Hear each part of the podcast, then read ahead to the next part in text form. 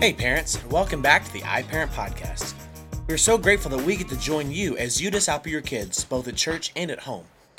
Well, this week we tie up our series of the Word. Remember, we've talked about how the Word guides us, it teaches us and directs us, and how the Word of God is useful. This week we end off by saying that we should obey the Word of God. One of the things that we touch on this week is that we say memorization of the Word of God is important for us to be able to obey the Word of God. You see, kids, when you put the Word of God to memory, when a choice comes up that you have to make, you can decide on whether that choice would honor God or not based on the scripture that you have put in your heart and that comes out of your mouth. Parents, take some time this week and help your kids memorize a verse of scripture. Take a moment and teach them the truths of that scripture so that they can use it in the choices they make each and every day. Families, we love you, we're praying for you, and we are so honored that we get to join you as we disciple your kids, both here at our church and in your home. We love you. Have a great week.